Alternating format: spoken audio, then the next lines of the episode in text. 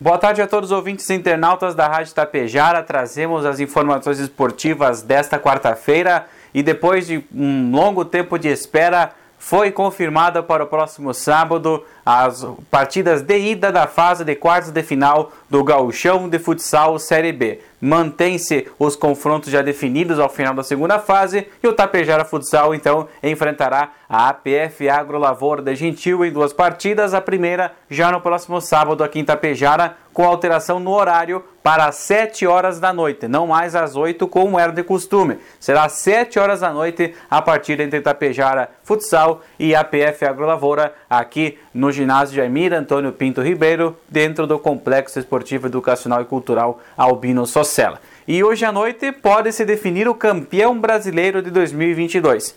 Combinações de resultados. O Colorado Gaúcho não pode vencer a equipe do Ceará hoje à noite no Beira-Rio em Porto Alegre e o Fluminense tem que derrotar o Corinthians para então o Palmeiras sagrar-se campeão brasileiro por mais uma vez na sua história. O Palmeiras venceu ontem o Atlético Paranaense por 3 a 1 na Arena da Baixada. A equipe palmeirense venceu o time reserva do Atlético Paranaense, que está focado na final da Libertadores, pelo placar de 3 a 1. Agora, hoje à noite, o Inter entra em campo às 9h45, enfrenta o Ceará no Beira-Rio.